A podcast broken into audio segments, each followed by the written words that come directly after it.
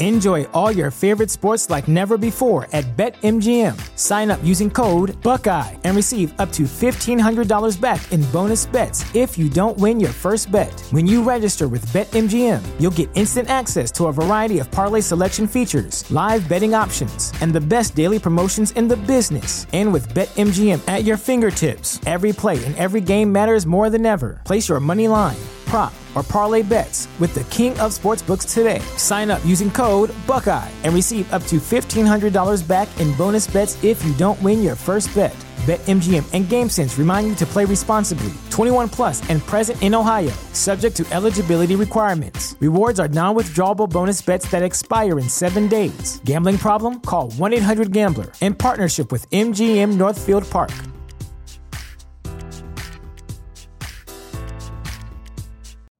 You know how to book flights and hotels. All you're missing is a tool to plan the travel experiences you'll have once you arrive. That's why you need Viator. Book guided tours, activities, excursions, and more in one place to make your trip truly unforgettable. Viator has over 300,000 travel experiences to choose from. Everything from simple tours to extreme adventures and all the niche, interesting stuff in between. So you can plan something that everyone you're traveling with will enjoy. Real traveler reviews give the inside scoop from people who've already been on the experiences you're considering. So you can plan with confidence. Free cancellation helps you plan for the unexpected, and 24 7 customer support means you can travel worry free. Download the Viator app now and use code Viator10 for 10% off your first booking in the app. Find travel experiences for you. Do more with Viator.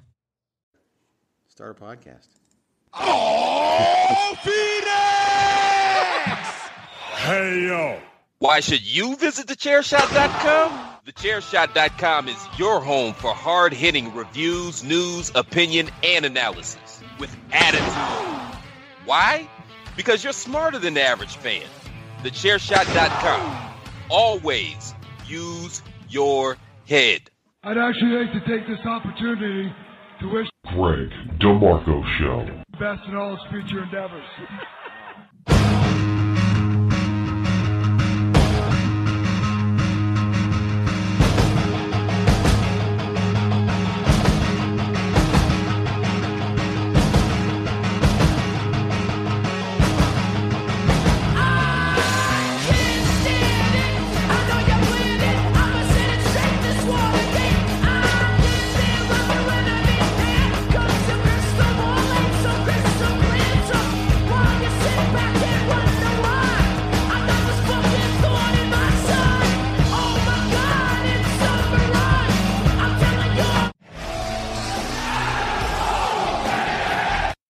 You're welcome.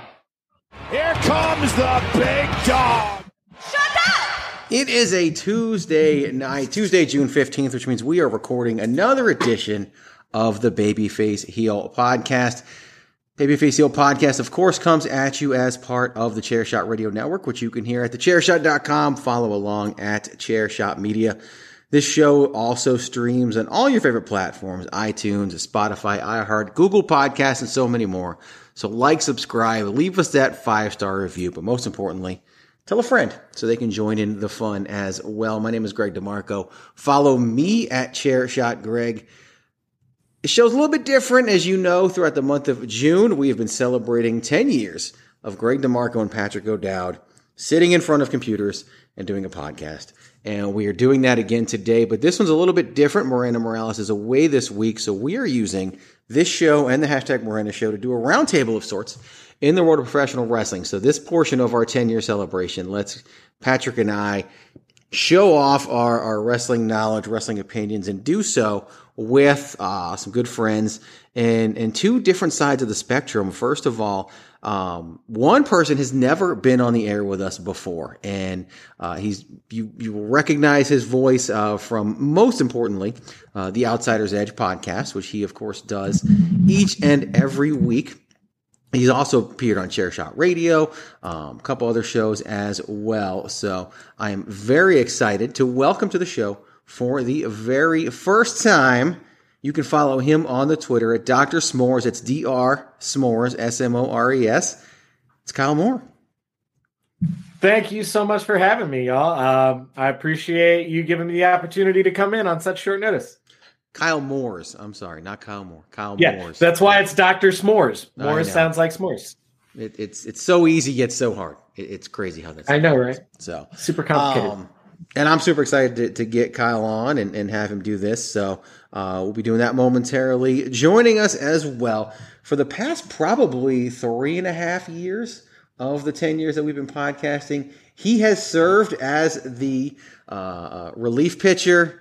He's, he's, been the, the, the, the pinch runner for the wrestling realist Patrick O'Dowd, and sometimes both Patrick O'Dowd and Miranda Morales. He also is a big part of the Steel Cage podcasting network. He even gets to cover some sports sometimes and, and has real life too. We've talked about that on the air before. He's also the assistant commissioner of Impact Zone Wrestling. You would find him on the Twitter at CAP underscore caveman. That's cave with a K. You know him. It's Derek Montilla. Patrick, I'm glad to see that we can finally be together in the same place at the same time. Hello, Derek. hmm Yeah, I was waiting for that. Look, I know you've heard the things I've been saying about taking your job and pushing you out of the podcast, and you know that that that I I want to take over with Greg and have my own show. I just want you to know that I meant every single one of those things. Oh, I'm aware. All right. I'm aware, right. and I, I'm Well- comfortable enough in this chair Mhm. to not sweat you Sure. and your little, actually more nerd basement than I could ever hope for. You should be on the bandwagon. I- Actually, like you should be on bandwagon He nerds probably should. That's at some point. Like just ga- gauging by the background there. that's, um, that's that's a that's an insult, and I, I appreciate it. Thank you. Yeah, I mean, not everyone can, you know, stay nine forever. Right. That's right. Not everybody can. I'm- Luckily, I, I. I have. Yes, you have. I believe it was a 10 year old self. You always said we'd be proud of you. 12 year old self. I can't remember what age Yeah. you used. Living the Uh, dream. I think I think eight. I think eight is what I'm going for. Okay. Yeah, like eight year old self. But yeah, You're doing uh, well. basically living living a life that that if I told my eight year old self about, uh, he would be very excited. It, like he would all worries about the future would be alleviated. the future's in good hands with adult version right. of eight year old Derek Montilla. So, and the other voice that you've already heard, he has been here since day one ish. You can follow him on the Twitter at Wrestling Realist. That's W R E S T L N G R E A L I S T. There's no I in wrestling, but there is one in Realist, and there is one in Patrick for the Wrestling Realist, and the host of the aforementioned Bandwagon Nerds podcast, Patrick O'Dowd. the OG co-host with Greg DeMarco, Day what day one ish, yes. the, the the one and only co-host. Actually, that's not even true because you saw you, you did shoehorn Miranda in there. Suddenly, like you, you know why I feel threatened, right? Like you Mm. we've just keep had bringing uh, other you people act on. like like Yes, that's never yes. happened before. Over the ten years, we've had eh, Brina, we've had Heather, we've had Mhm. Miranda. They've all fallen like dominoes before me. Yeah, yeah. Well, I think I Miranda. see now why you have your confidence. Now. Yes, I know, right? yes, Uh-huh. because he doesn't have anything else to do. Many, ha- many, many have stepped forward. None have survived. It's also good that he doesn't have that much of a life, so it helps. It definitely helps. That's That's true. most most That's of true, us you know. podcasters fall into that category. So um, today we are going to talk about two topics on this show and then two on the hashtag Miranda show. If you listened to this morning's Chair Shot Radio, and if you didn't, shame on you. Please go back and do that. Talked about this a little bit, and I talked about one topic we're not going to utilize, and that is the state of the blank podcast topic because I've decided uh, two different people pitched the idea to me do, do a state of this and i was and, and for some reason it just struck me i hate the state of the blank topic. I just think it's so broad based and, and just not a lot of fun. So we are going to have much more pointed topics and have a lot of fun. Before we do i've got to admirably fill in and tell you to go over to pro wrestling. Oh, wait i should probably do this huh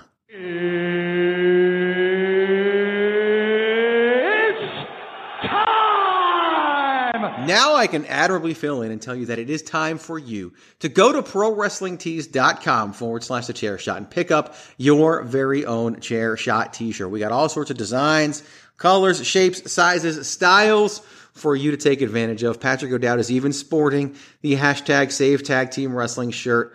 Right now, today, we've got the Jesus did the job shirt. We've got the chair shot Corona. Chair Shot Worldwide, Chair Shot 316, all sorts of Chair Shot shirts, of course, the logos, the OG designs, the always use your head shirts. We got shirts for the podcast, like a winner is you and bandwagon nerds. Shirts for the personalities, like the Queen of Soft Style shirt, and the Everybody Hates Greg shirt, plus fun ones like the Baron Corbin Sucks shirt. So endorsed by the man who sucks himself, Baron Corbin. So head on over to prowrestlingtees.com forward slash a chair shot, chair shot and pick yourself up one of those shirts today. Kyle, of course, is on the Outsider's Edge, which was the inspiration for the hashtag journalism shirt. So go out there and pick up one of those as well and show the Meltzers and the Kellers of the world exactly what you think of what they do week in and week out. Yet they make money at And this. stop wasting and stop wasting your thirteen dollars on Uncle Dave's shit rag. Is it 13 now? Did it go up? It's, I'm pretty sure it's thirteen dollars. God. Taxes and stuff. Yeah. Why are we Hey. talking about Uncle Dave's shit rag? Well, because instead you could pay ten dollars for someone else to ruin the show for you, but whatever, you know. Well, That's true. That is very, very true. So, indeed, uh, head on over to prowrestlingtees.com forward slash the chair shot. Pick up any one of those shirts. It does support everything that we do here at the Chair Shot Radio Network and the chairshot.com podcasting, hosting services, and websites. Don't grow on trees. They grow in computers. And so we need your help to continue to do that. And we appreciate you listening, sharing, and of course, being a part of that movement as Christopher Platt calls it, by heading on over to prowrestlingtees.com forward slash the chair shot and picking up one of those shirts, well, today. Promotional consideration paid for by the following. Hey folks, PC Tony here. Thanks to our new partnership with Angry Lemonade, you can save 10% on physical products and digital commissions using the promo code ChairShot. Head to angrylemonade.net to check out their amazing catalog of products and services. Use the promo code ChairShot to save 10%. That's angrylemonade.net. For many wrestling fans, one of the pleasant surprises of the road to WrestleMania 37 was the emergence of Bobby Lashley, excuse me, Bob Lashley as your current reigning defending undisputed WWE champion. Of course, Bob won that belt from The Miz on the road to WrestleMania, retained it against Drew McIntyre in a one-on-one match at WrestleMania. Now he is set to defend that championship against Drew McIntyre inside the Hell in a Cell this Sunday. We're not picking pay per views. There's many a podcast that can do that for us. My question is more about Bobby Lashley. And Kyle, we're going to start with you on this topic. Is Bobby Lashley a temporary top guy or a legit long term top guy? He's a temporary top guy for one reason, and it's a really easy reason to get into. Bobby Lashley's 44 years old now. Like, not going to turn 44. Like, Bobby Lashley is actively 44 years old. You could conceivably possibly get one to two more years out of that. And there ain't nothing wrong with that. Like, if you really look at the history of professional wrestling, Austin's peak at the top was like two years. CM Punk's peak at the top was like two years. The Rock's peak at the top was like three years. Um, you know, the John Cena's and the Undertakers are the exception more so than the rule. So, like, one to two years on the top is, you know, not anything to be upset about. But, like, at his age, he can't be anything more than a temporary star. There you go. Age could be a factor. Um, Patrick, your thoughts on Bob? I I have him in that Dave Batista category, kind of for the same reasons that Kyle just laid out there, because Dave kind of hit the big time when he was I don't even remember how old he was when like was in he got 40s. his when he got Yeah, his big evolution older. push. Dave, Dave's he was, age, he was D- Big Dave's age is definitely under dispute. That's for sure. Well, or DDP is another great example. He Yeah. didn't even break into performing until he was in his like late 30s. Right. And and like you can you can still have a very good top of the card run and and Dave Batista is nothing to sneeze at. That's a Hall of Fame career. But I Yeah, I don't know that he's. I guess it also kind of mean. What do you mean by the top guy? Do you mean like somebody who's going to be a top guy for like the next ten years, or because, like, or do you think when he inevitably loses to McIntyre, will he still be a top guy going forward? I think this. I'm, for a- I'm asking you for. For for me, it's the latter of what you said. The second part of what. you So, uh, no, because it's not really what the WWE does anymore. Like they have like four guys that that kind of stay up there the whole time, and then the the rest of the group kind of does the Miz pattern where they're up, and they go down to the mid, then they go back up and down. Even, yeah, I don't, I don't, I don't know that I see it. Given his age and just like I think he'll go down to U.S. title land, maybe come back up for another. He'll be a legitimate contender, but is he is he the top guy? Top guy? I don't know that he's the top guy. Top guy, kind of kind of character after he loses. All right, Derek, what do you think? Uh, I th- I think honestly, what both Kyle and Patrick said is very valid as far as his age goes and where he's at in his run. I think that you know Bob Lashley's best days are definitely behind him, yet he's still really really good. Like when you look at him in the ring, he's incredibly athletic. He's incredibly strong. He's still able to go at a really high level. I don't really think of age in the same way that I used to, considering how these guys are able to condition their bodies and, and especially the shape that Bobby Lashley's in. I won't I don't want to look at this from a perspective of age or how many years necessarily he might have left in his run. I, I just want to look at it from the way that he's been as part of the hurt business and the way he's been as champion. I personally love Drew McIntyre. And I mean that like outside of wrestling. I'm I'm a friend. I'm a huge fan of his as a wrestler. And with that being said, I can say that Bobby Lashley's short time as champion has been way more interesting than Drew's. You know, I think that Drew, even though he found himself and found a way to kind of be a top guy for WWE, it was still the, the criticism I think people have of him is, is valid. I think he, it was boring. I don't think a lot of stuff happened. I think he fought challengers that weren't really worthy. And when he did, you know, it, it ended up being Bobby Lashley that ended up beating him. I think that Lashley's done a great job of playing the part of champion, you know, the, the girls and the suits and just everything he's been doing with MVP has been really good. The writing in general has been terrible. So I have a hard problem judging, you know, the storyline or what he's being put into. And it's kind of the same thing with Drew. You know, I can say that Drew did a couple of things, but I mean, adding a sword to your gimmick isn't really moving the needle for me. The same way that Bobby Lashley came out and just embraced being a champion. I, I might be old, but the whole the whole heel shtick with the suits and the girls and flashing how rich and powerful you are, that that works for me. So I, I just I think he's done a great job of being champion and and you know his his in ring stuff is there. That's no question. I I think that just he kind of put it all together. I I, I just can't wait to see him in front of a, a crowd and and that kind of goes the same thing with Drew. We never got to see that, so I, I don't know how it's going to go once we see an audience again. I think it's hard to judge. I think it's hard to judge the um the main eventers on Raw because the writing is so bad. It's hard to be the last act on a terrible show. Right. Because like Right. the crowd is already dead and dragging and like I we've all been to some live Raws that have been good and bad. I've been at a really I've been at some really great Raws. I was also live for Bayley This Is Your Life. And I can tell you by the main event, by the main event of that show, we were all ready to go the fuck Yeah, home.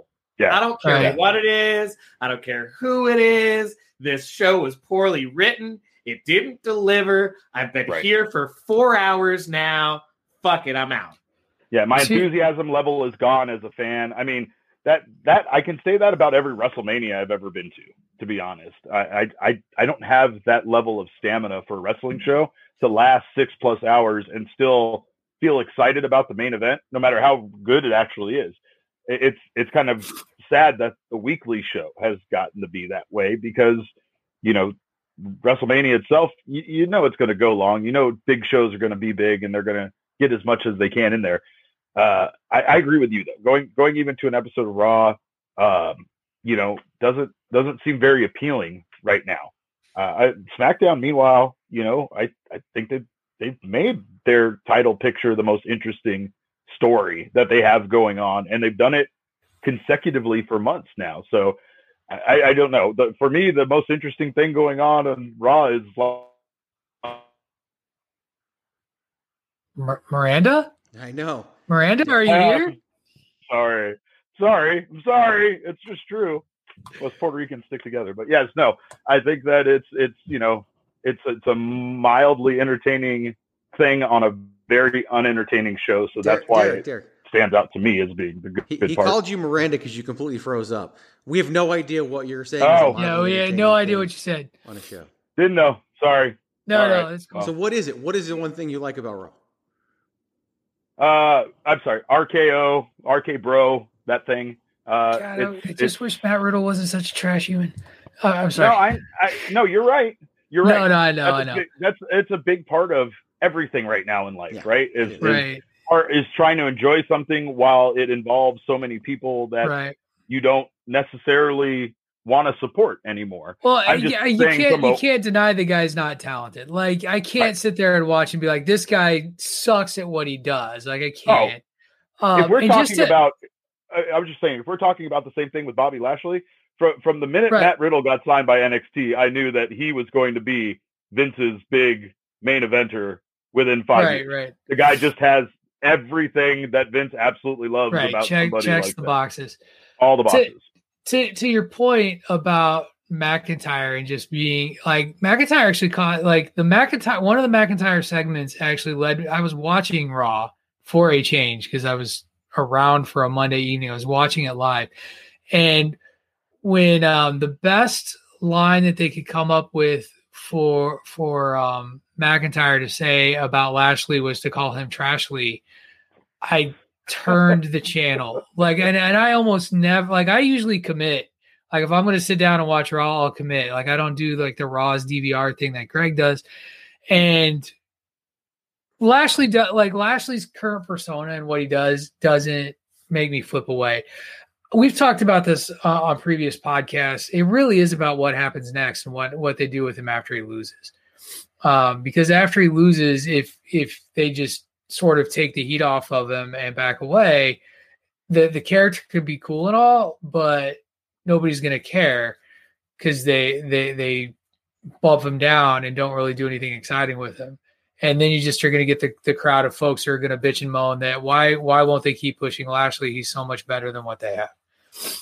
I have an answer for you on what they need to do next. And that is that once he loses, he hypes up that he has a brand new member of the Hurt business that's going to completely change the game.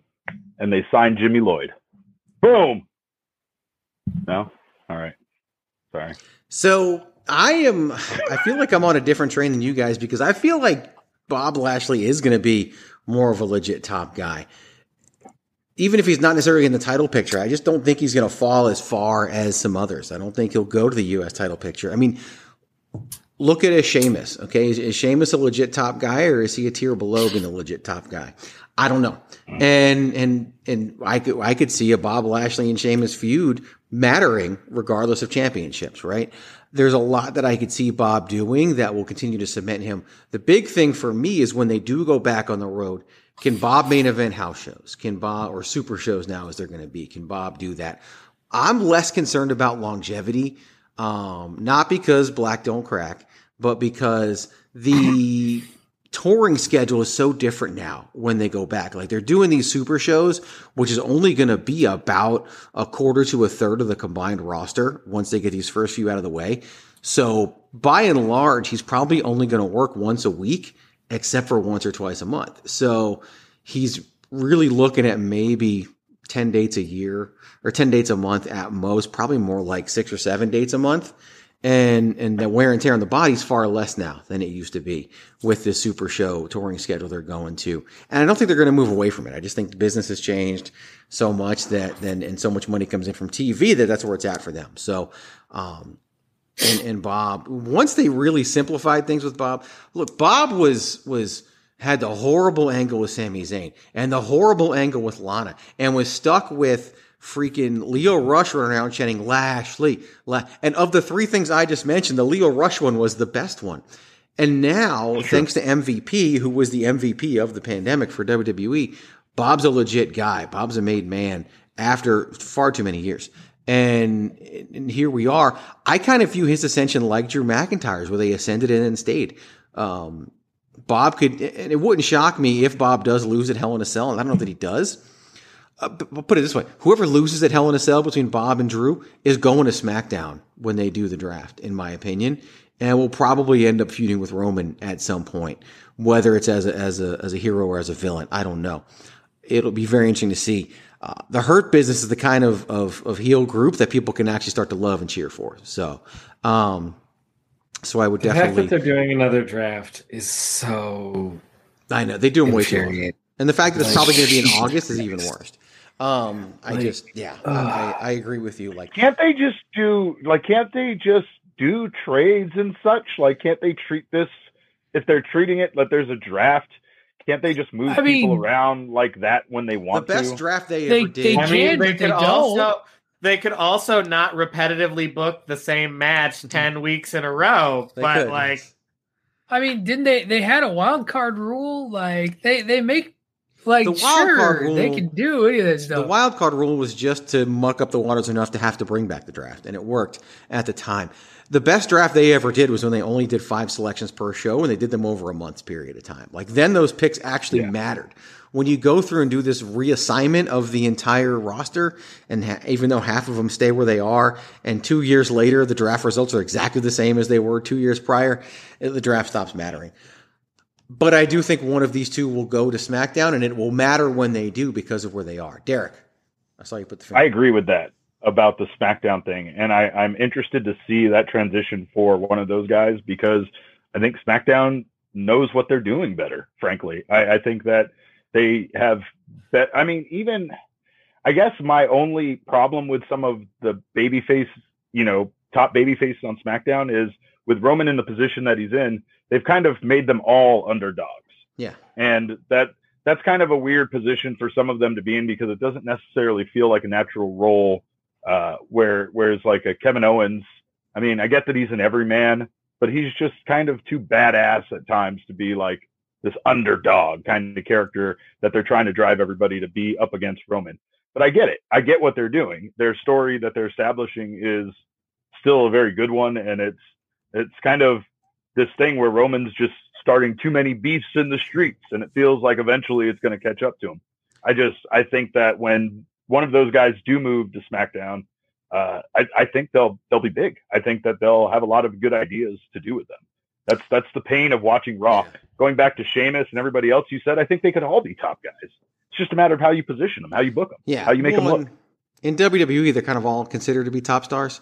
That's something that, that the way they, they think of their stars, whether or not they book them that way is a whole different question. But once you're there, you kind of are, are considered to be the cream of the crop. So I think that's part of the, part of the issue as well. So Sure. that will wrap things up for topic number one. Let's hit a quick commercial, do topic number two.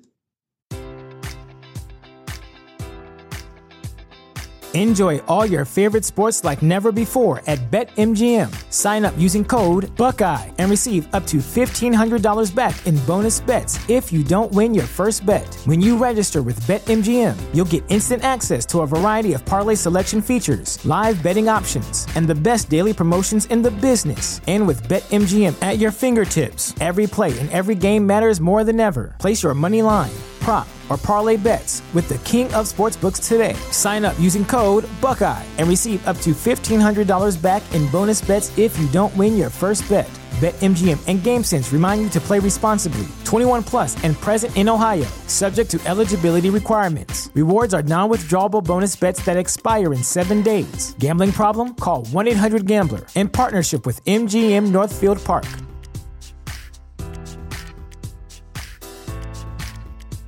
Save big money at Menards. Let the fresh air in and keep the bugs out with replacement screen for your doors and windows from Adfors. It's easy to install, durable against the elements, and comes in a variety of types to suit your needs. Repair your screens today with a roll of replacement screen on sale through May 5th. And check out more great deals happening now in our weekly flyer on menards.com. Save big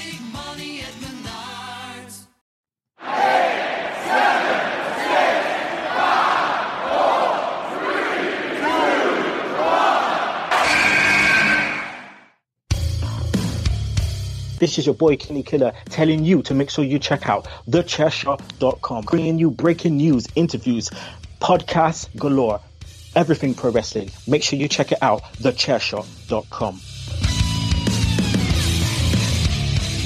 Born out of the success of All In, Cody Rhodes, the Young Bucks, Kenny Omega came together with a guy by the name of Tony Khan, who was really unknown to wrestling fans by and large until this happened and created All Elite Wrestling. Fast forward almost two years later, AEW is on television, on cable, touring, doing everything they can to, to really spice up the world of professional wrestling.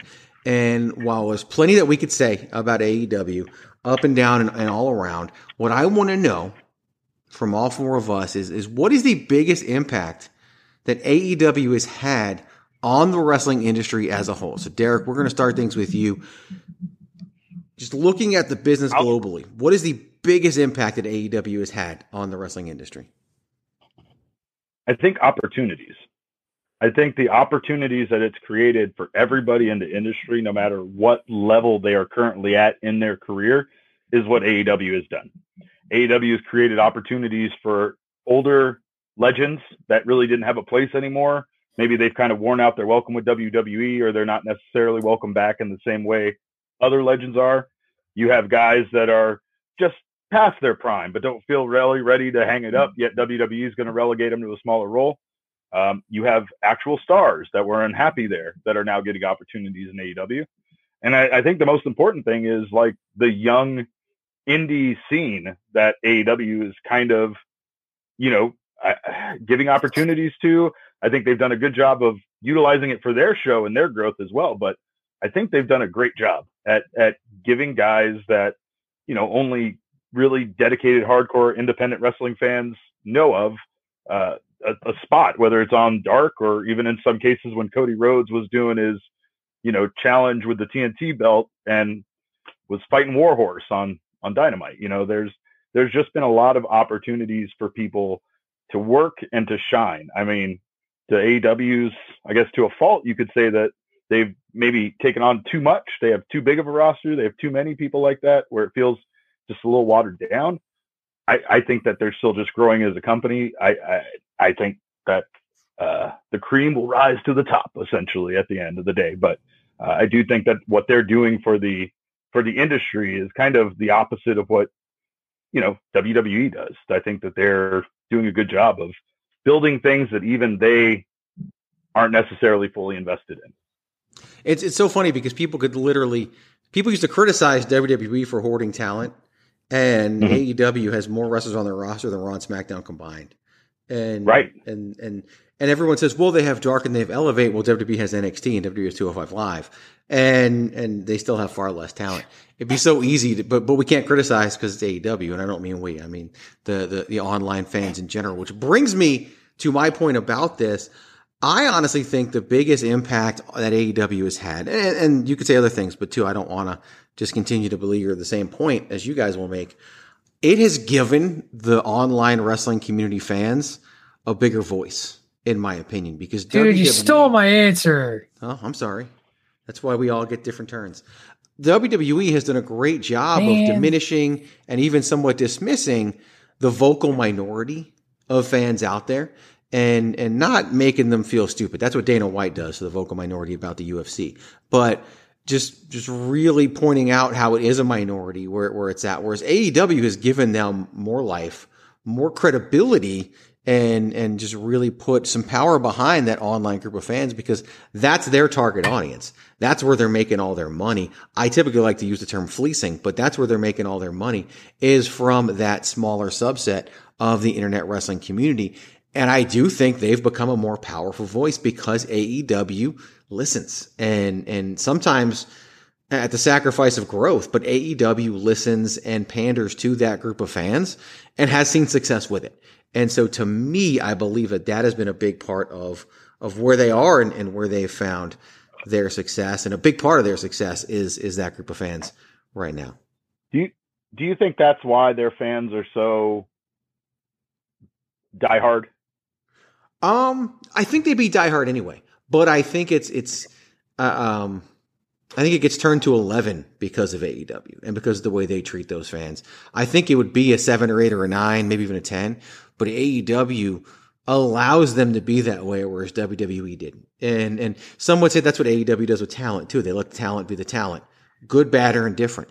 But AEW lets those fans be what they have been. But instead of trying to mold them and shape them a little bit, they just roll with it. And that's why they haven't grown, to be honest with you, because a lot of the one of the biggest complaints you see online about AEW is the fan base. AEW, I, but the, the company has something in common with the fan base. The company or the fan base is worse about it than the company is, but they both have something in common. They're all jaded about the WWE. Yes, that's very. They true. are all universally jaded. Yeah. Whether oh, they're jaded, no. whether they're jaded in the sense of Cody and the like, they didn't give me what I want the way I wanted it when I wanted it, or they're jaded in the like Matt Nick sense of not getting the opportunity when they felt they should have been, or they're the jaded ass fans who are just a bunch of whiny titty babies who constantly bitch about the things that they think that they want, and then when they're given those things that they think that they want, well, no, I didn't want it like that. No, that's not what I meant. You're not listening. No, you didn't listen to me. And so then AEW created an entire company where they're just like, yeah, we hate those guys too. And we're going to do shit like have Cody with the sledgehammer to the Triple H throne because, no, yeah, that was the man. They're they're not they're not trying to compete with the WWE at all. Cody said it in an interview, man. Like he right. said that, that had nothing to do with Triple H. Not at all. Yeah, but hold on, hold on, hold on, hold on. I'll I'll play along with a lot of the bullshit. But if we are if we're just going with what Cody said in a press conference, Cody in a press conference is like a Bible. Give me a day and I can find it saying one thing or the other. Well, uh, I mean, I mean he ran it by a focus group first. So no, he didn't. Oh, yeah, yeah, corrected yeah, that because not about a focus group. Another day happened. So, corrected that. By the way, before we jump in, Kyle, it's your turn. You get to oh. say how they did well, my my my thing was going to be I think AEW's biggest impact on the industry has been accelerating certain trends in terms of like promotions outside of WWE. Like AEW rapidly accelerated the destruction of Ring of Honor. Rapidly accelerated. But, yeah, I mean, Ring of Honor isn't dead. They're not dead. Ring of Honor is the new Impact. They're the cockroach that won't die because they're backed by big money that doesn't care about them. So they'll never go away. They'll just always be that other company. Um, and AEW really kind of accelerated that and eliminated any opportunity that they had for growth. AEW also, I think, is going to be what killed their uh, partnership with New Japan. Uh, because why would New Japan partner with them when they can partner with a company that has like actual television and actual revenue and actual reach in North America, which was the only reason they partnered with Ring of Honor in the first fucking place. Um, I can um, say I can say that event at Madison Square Garden was also a big reason why New Japan decided not to partner with Ring of Honor any longer because that was a shit show. Yeah, but that event was a shit show in large part because by then, all of those people that they were banking on building that card around were like, yeah, we're going to go. Um, this oil guy wants to give us a bunch of money yeah. and let us just, you know, have our own territory. So we're just, we're going to move down to Florida and do our thing. But the New Japan's the other company that I think AEW has really impacted the most. They have had to completely change a lot of booking, I think, because I really don't think they thought Kenny and the Bucks would be like hardcore gone gone. I think they mm-hmm. always thought there would be some kind of a relationship there. And so then when there wasn't and the pandemic hit, that really I think, ate into a lot of New Japan's like creative well, and we're still seeing the fallout from that. Yeah, they their their biggest impact could be when they drove if they end up driving New Japan to WWE. Who knows? Patrick. Right, right. Now you get your turn. Now I get my turn. Now that everybody's given all the good answers. No. Um I, I, I can't really think of anything more than to to kind of echo what what the three of you already said. I, I do. I do think it's given a level of exposure to some talent that we we just never would have seen um, on any sort of level of a national stage that that that we get to see in AEW. Like I don't know when I would see oh I don't know Orange Cassidy. Um, if AEW Vince would have didn't never exist. understood Orange like, Cassidy. Like like when when I would when would he have ever shown up? Um or would he or would have it would have been one of those where this guy's big time you know this guy's getting over big and is huge and somebody will push Vince to sign him and then Vince won't understand and you know then they'll complain that he's great in NXT and terrible when he gets pushed up to the to the main roster so know, I think for for independent talent it's been it's been terrific you know you, you know you can say it's a glut or it's an over overloaded roster but it is it is opportunity it is something that you know I then suddenly see that face pop up. I was making a joke about independent wrestlers on social media, but like you see them show up all over the place because they've been on TNT. And so, you know, you've been on a, a major cable network and then suddenly you get booked all over the place. You get booked near me in middle Yeah. of nowhere, Massachusetts. And people and people will show up um, because they they recognize it from the from this alternative show. I Greg, I think the the fans are insufferable. Um, and I- and I think that it's I I still I can't I don't know I can't I can never remember the guy's name, but there's one dude who every every um, Dynamite Day tweets how is every episode of Dynamite the best episode of Dynamite, and I'm like I hate you. It's because he Like, decided b- that it was the best episode before it even hit the air. That's how. Well, Right. what I want to know, And- what I want to know is what are they going to do when AEW has to start doing what big companies do? AEW hasn't had AEW hasn't had to do the we're making budget cuts right yet. They're they're eventually. being allowed to run at a loss for now. They're being allowed. They've got a lot of fan goodwill right now, and I'm just like, what's going to happen when they have to start making those hard choices? So what I can compare this to sometimes is like uh, uh, sports franchises, where Yeah. where one sports franchise, let's let's say like the Patriots, they just they they have it easy. They've won so many championships that they forget what it is to lose. Even when they're even when they have a bad season, they somehow know they're going to bounce back and be even better. You know, I, I know Tom Brady leaving was a big deal for this team and everything, but it's very much like pro wrestling, right? Where you just you kind of take it for granted, and then if, if you're a fan of a let's say a, of a of a Cleveland, you know, Browns or something like that, right? So you're you're you're used to just life being shitty, you know. You're used to like this team, everything going bad for you. You don't even have hope that your team is going to do good, even when they are good, right? Like you just kind of have this thing in the back of your head that's like, ah, this like WWE fans and AEW fans are just two completely different things at this point because WWE fans have gone through that heartbreak, the ups and downs, the disappointment, the seeing your favorite guys get cut, you know, the I, I'm not going to trust you again, but okay, you did bring Samoa Joe back, so I, I kind of do trust you again, kind of deal, right? The AEW fans haven't gone through that heartache like you're talking about. I think at at times AEW has promised a lot and hasn't delivered on it. I think at times AEW Right. that's probably the AEW's biggest flaw at times is they always make these really lofty promises, whether it's that the fucking ring is going to explode or that they're going to like have I have a diverse roster of talent. Like I will say that their diversity is good, but honestly, WWE is running up on them as far as having a more well-rounded Running up on them. show that that features a diverse, you know, both of their WWE champions, far more. Bobby diverse. Lashley and you know Roman Reigns, both both men of color, right? You have this recent hiring for SmackDown that has been women of color that they've hired as writers for SmackDown. You can tell that WWE is moving in a direction where they are, even though they've been what they've been in the past, they're trying to be better about what they're doing. They're trying to Right. bring in people. They're not doing the Cody Rhodes thing of being like, "Oh, that went bad, but here, let me tell you guys how I put it through a focus group or whatever." You know, like the the AEW just keeps promising how you know, like in the beginning, that they were going to feature young talent and indie guys, and yeah, they did that for a while, but now, eh, I wouldn't be surprised if when you start talking about those first cuts, that someone like Joey Janela isn't in there.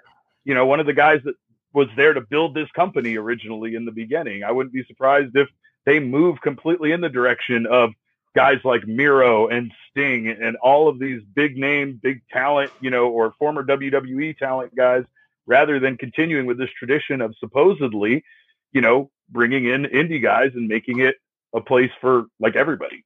I don't know. in a company in a company owned by the Khan family with a fan base full of assholes how is cody still the most insufferable thing about the whole operation Cody is so Cody has no idea how he looks from the outside. No, he's, he's so no. No, he pretentious. really doesn't. Zero he doesn't he, wa- he wants to do the right thing like he, He wants so to bad. do the right I- thing but he I has no idea just how awful he comes across. I'm just like, dude, you come across as the most disingenuous and pretentious douche. It's it's one of my favorite things to see in wrestling Twitter after Cody says something dumb because like I I don't watch I've watched uh, maybe an hour and a half of AEW programming. I have really struggled to find what other people say makes it so special. Like I I've I've given it a shot. I've been like I feel like I've actually seen this before in the 90s you know, uh, uh, during during the Monday Night Wars. It just it seems like it's back and people are happy with it. But what I love is that that's I, actually I it, by the way. Yes, Right. that's it. Oh yeah, it's and- nostalgia. but but and I'm 20 years past that, and I actually am uncomfortable with that. Like like there like uh, some of the stuff that I hear about what what people go nuts for and are like raving about outside of like this thing happened on it like somebody blood like blah blah blah blah blah and I'm like that turns me like I can't watch what what used to be my favorite one of my favorite moments in in the WWE I can't watch anymore like I can't watch Mick Foley get thrown off of the cage Right. like right. it Yeah. turns my stomach and i i remember watching the the matt hardy bump um that like i caught that because i heard all about it in the news uh and, and so it's just never been my thing but what gives me joy is on twitter being able to go into a chat group and be like okay why is everybody freaking out about what cody said? Because you know he talked about being the savior for black people everywhere or something like or in some roundabout way. He just says just the dumbest things and, and it's I it's mean- mind blowing to me. And it gets forgiven by the fan like i just want fans to be critical and understand that that's okay and Right. that's what i think drives me crazy about this. Like i don't need you to yell at me if i like and go off on me because i said i didn't like a thing because i didn't like a thing. That doesn't mean i didn't get it. I just didn't like it Here's the thing. It, it, I, I could make all sports analogies about all this stuff, including like how we used to love to watch on the football field people get creamed, and now we don't anymore because we know about CTE and concussions and what this is doing to people. So it's not the same thing when you're like, yeah, kill him on the on the football field or something, right? Um, but it's that teams thing. It's that teams thing. It's political. It's religious. Now it's in wrestling. It's in music. It's in television shows we watch where people decide they're on this team. This is the team I root for. So that's it. I'm going to defend this team. Any other teams that are against my team are the enemy. So I am against you. You know, and so like that's what AEW fans feel like at times. They don't feel like wrestling fans. They feel like specific fans Hive of a minds. thing that no matter what, that thing is the best. They're going to defend that the draft picks and the quarterback throwing six interceptions and you know going six and ten in a season. They're going to defend all of that because they're just so programmed at times to defend that thing. But going back to Cody, like it's weird the small things that bother me. Uh, like I have always been bothered by the fact that he had the biggest entrance of anybody when he wasn't even a champion right? Like, why does everybody come out of the left tunnel or the right tunnel, but he gets this grandiose entrance where he pops up out of the middle with like fireworks and stuff? Dynamite. So many episodes of Dynamite feel like the Cody Rhodes show with friends. Yes, And it's Yeah. like, and, and just it's like, it's just like you said, Derek, he's not a champion of anything right now. He's not involved in a title picture of any kind right now. And yet it feels so many weeks. It feels like this is his show with other people that just happen to be on it. dressing up like Homelander and not knowing he was dressed up like Homelander is probably the best metaphor that I could make for Cody Rhodes and the way that he sees himself. Like, I I can't believe that you didn't know you were like. At times, it feels like a joke. It feels like he is in on it and he knows exactly what he's doing, and it's a well laid plan to make us all hate him. But then it's not, and that's the part that makes me just bo- it boggles my mind. I don't understand the decisions that are made or the things that are said. I mean, I I've seen it a bunch of times, but the thing they said about Anthony Ogogo, like you beat up uh, uh, you beat up an immigrant with that's blind in one eye, and that's supposed to make me like you. Like, how is that a feud that you even wanted to get involved with? You, the white guy, you, the white guy, beat up Right. the black immigrant Who's talking who about blind in one eye. country. Yeah, Yeah, who's bringing. Uh, meanwhile, meanwhile, your wife is giving the, like tone deaf interviews about how honored she is to be the first Black Rhodes, and I'm just like, oh, honey, what are we doing? it's just bad. And not bad only all that, around. he he did he played the American dream card against a guy who we as Americans kind of like, and Anthony Ogogo. and more, like the- the- even the more underdog. inexcusably, but even more inexcusably, he went over. I know. Well, Yeah. Ogogo's Well, not I mean, ready. co- LOL, Cody so I get wins. it. Come on. LOL, man. Cody Like, wins. LOL, we know that. No, but you're right though. I mean, the the whole thing, like, just I, I don't know. There was that speech that he gave about America and and like all of that, and I was just sitting there going, "Do you not understand what is going on right now?"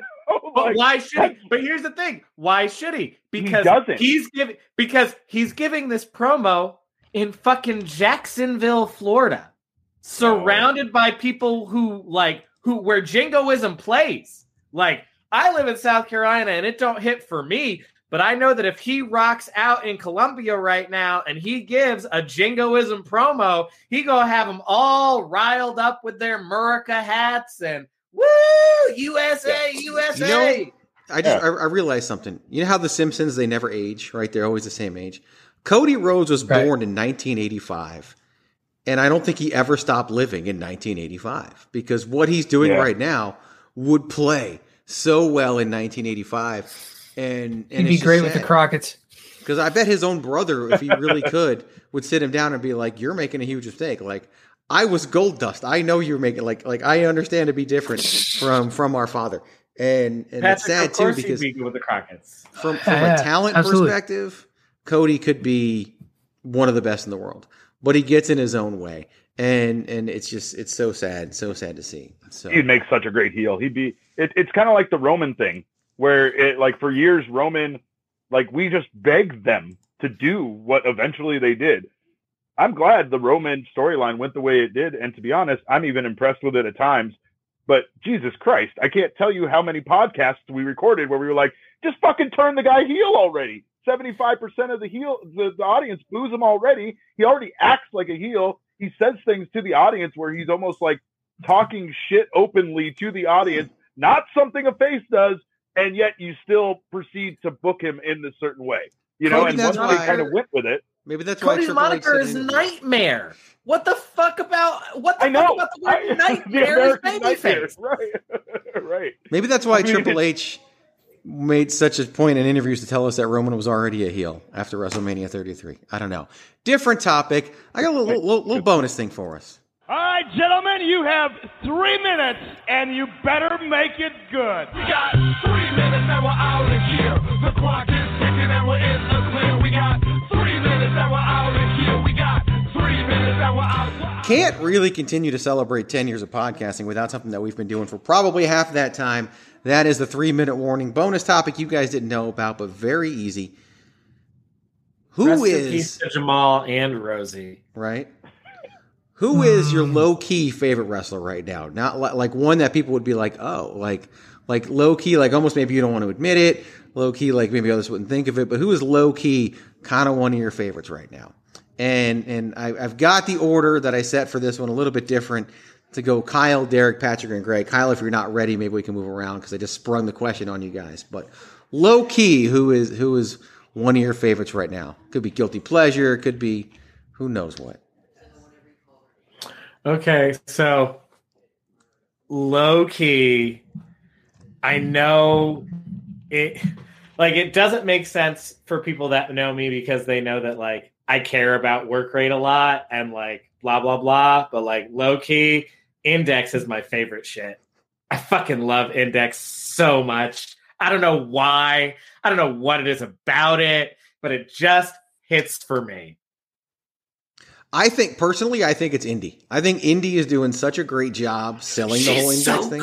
good. She really is, and she was underrated anyway. And, and yet another talent they plucked from from Australia, but she is insanely talented and is showing the range that you need to be successful in that company.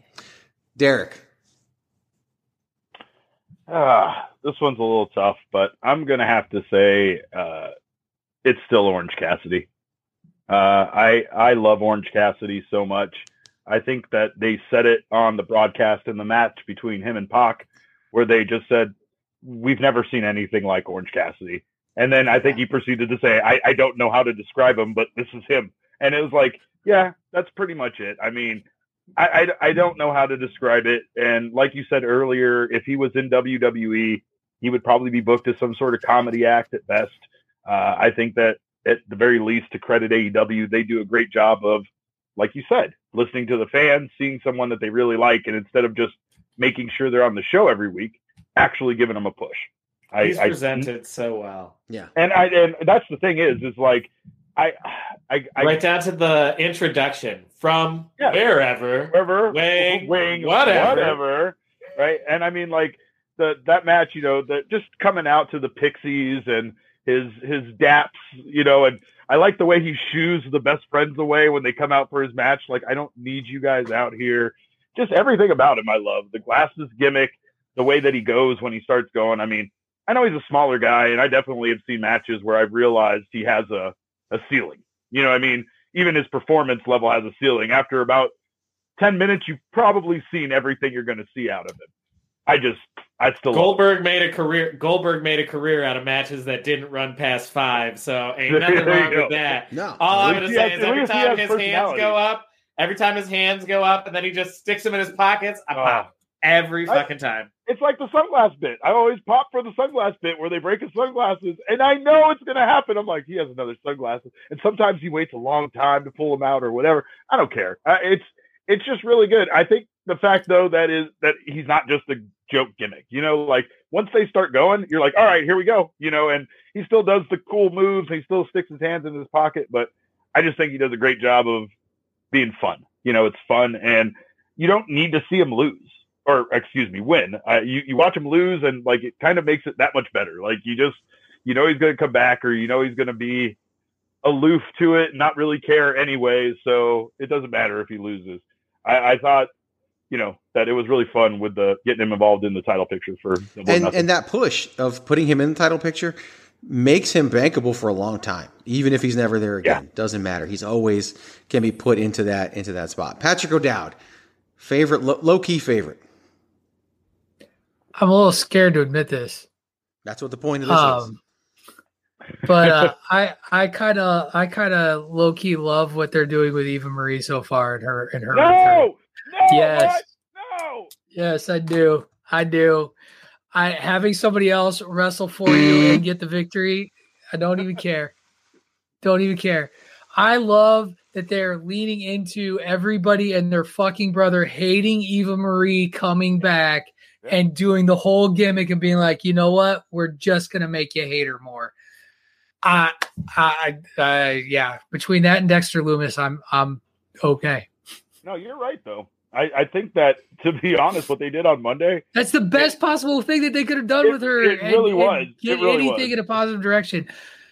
I'm here for anything that gets Piper Niven. me On too. TV, yes, like- that Like- too. Yes. Oh, oh, and the only thing I'll say about this, and I'll talk more about this on the Edge this week with Platt, but um, man, if you dusted off your grimy ass Twitter fingers to body shame Piper Niven, fuck you.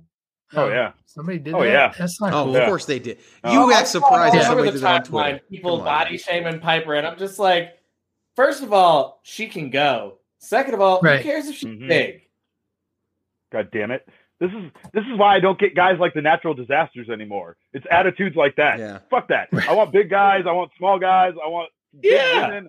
I want all of it. You know what I mean? The only Like, thing- I love only- I love when we get hoss women because we very rarely get hoss women. Yeah. It's all Right. whether it's because whether they're a hoss because they're freakishly tall or they're a hoss because they're plus size. We never get hoss women. What? Uh, They got Raquel out here flexing her back and stuff, just trying to make herself look as hoss as possible. What, You know, um, like you know, what name they did they don't give have a her? lot, but what Go name ahead. did they end up giving her? Well, the rumor is they're going to call her Doudrop. I hope no. No. because That's the only the, thing rumor. like. That's Right, right on the that- screen. That that was the that was the Twitter freakout. Did, did you not see like the big tri- Twitter freakout all day about like today. we're just gonna change your name, nothing matters anymore, down Right. is up. We hate like wrestling fans. no, are no, no, no, no, no, no, no, no, no. There's nu- there's nuance to be had in that conversation. sure they is. can't they can't No, have they it, can't at all. No. But there is nuance to be had. Down The is only up. thing the I didn't like- ending. We're all gonna die. Only thing I didn't like was they the stuff they put in her hair gave me Bertha Faye vibes, and I just don't Yeah. need that. I don't want her to have to have that comparison. Uh, I think that she's she's good enough on her own, and I think that it'll go it'll go really well. Uh, my this has been my low key favorite for a while, and I honestly think that I'm a few weeks away from not having this. It, I'm probably a few weeks beyond this not even being allowed to be a low key favorite anymore. But I have been enamored really since before Halloween with Cameron Grimes.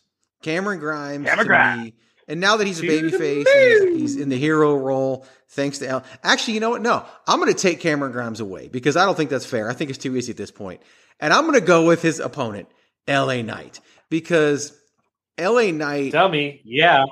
right? Let me talk to you. LA Knight is is he's just so refreshing because he's like a late 80s, early 90s heel, but he can flat out go and doesn't get enough credit for how well he can go. He's got the look of a main roster wrestler, but he gets over in NXT, which like you know, take notes, Karrion Kross, because you're a main roster guy stuck in NXT and you shouldn't be there. And we'll talk about that on the hashtag Miranda show here in a few minutes for us anyway. But it's really like, like LA Knight to me is this breath of fresh air. Like the stuff that he does on NXT, no one else is doing. And it just works. And he's going to get so many people over as a babyface, including Cameron Grimes, who I didn't even realize until Cameron Grimes came out and they were piping in cheers because that's what they do in WWE now. And honestly, little note, they've been doing it for 20 years now. Um, they were piping in cheers for Cameron Grimes, and I, I didn't even. I was like, "Oh wait, he's the hero." Like it's not heel versus heel, like I thought it was. The And- MVPs of that match, though, the MVPs of that match are the Impact Wrestling social media team for plugging the Eli Drake versus Trevor Lee match. just like they've been plugging the Drew, Drew, Drew Galloway versus Bobby Lashley match. Yep, it, it's it's so good. But Cameron Grimes has been so entertaining, and he can do it all. But he's gotten to show a side of him that we didn't really get to see. Um, I mean, yeah, in PWG he was cutting obscenity laden promos, and that's great. But he is is a character and a wrestler in WWE and NXT, and doing so well of it. So for me, that's my my guilty pleasure. Pleasure was Cameron Grimes, but also LA Knight because LA Knight is uh, he's just such a welcome breath of fresh air. Greg, I saw LA Knight uh, years ago at an indie show here in Phoenix, Arizona that was stacked. And he was one of the guys I had no idea who he was.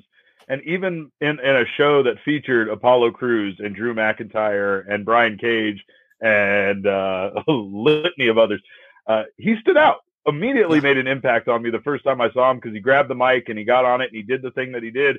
And the first thing I saw thought about him the first time I saw him was, this guy looks like like he should be on Raw right now. So I mean, he's he's been ready for years. I feel like Mhm. I think that he's finally getting a good opportunity. I still hate the name a lot, but uh, well, yeah, he I needed the think I'm supposed to. He can't say Eli it had to be. I was going to say it had to be three syllables so that he could do the thing. The thing, the L.A. Knight, yeah. And that's the thing. They didn't Yeah. try I to change him too much because he's older than you. I have think. a dummy shirt, so Yeah, he's he's fantastic, and he's yeah. I, I just he's the guy. He's he's the example like you just gave of that indie show. You realize when you watch him, he's not what you want. He's what you need, and and you see that, and you get so excited about L.A. Knight. So that is going to wrap things up for this edition of the Babyface Heel podcast. We are going to continue the roundtable discussion with two more topics on the hashtag Miranda Show for you Thursday, midday here on the Chair Shot Radio Network. Quick reminder to head on over to ProWrestlingTees.com forward slash the Chair Shot. Pick up one of those t shirts. Support the cause, support the movement. We appreciate you doing that. Derek Montilla is at CAP underscore caveman with a K. Check out everything he does. Kyle is at Dr. S'mores on the Twitter, at Wrestling Realist for Patrick O'Dowd. I'm at Chairshot Greg. The website, thechairshot.com, is at Chairshot Media. Definitely check that out for all of your needs. Of course, this show streams at thechairshot.com. Thechairshot.com. Always use your head. Along with all of your favorite streaming platforms, like, subscribe, leave us that review just do everything you can. We, we appreciate everything you do, and we're going to keep this thing going. So it, it's so hard for me to wrap things up when the same four people are going to keep recording after this. But that's a peek behind the curtain. So I, I'll end. You know, I'm giving myself to July 1st, knowing I got to get rid of all the copyrighted music. So there's not a whole lot of times that I continue to play this. So until next time, always use your head.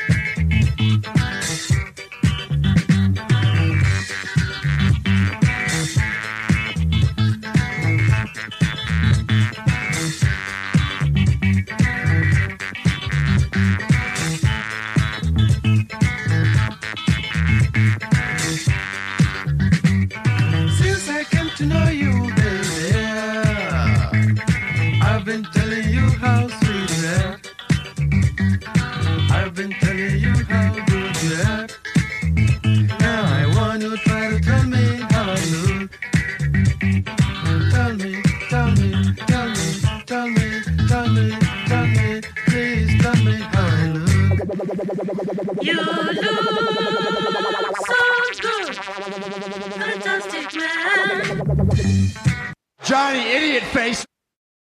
For the ones who work hard to ensure their crew can always go the extra mile, and the ones who get in early so everyone can go home on time, there's Grainger, offering professional grade supplies backed by product experts so you can quickly and easily find what you need. Plus, you can count on access to a committed team ready to go the extra mile for you. Call, clickgranger.com, or just stop by. Grainger, for the ones who get it done.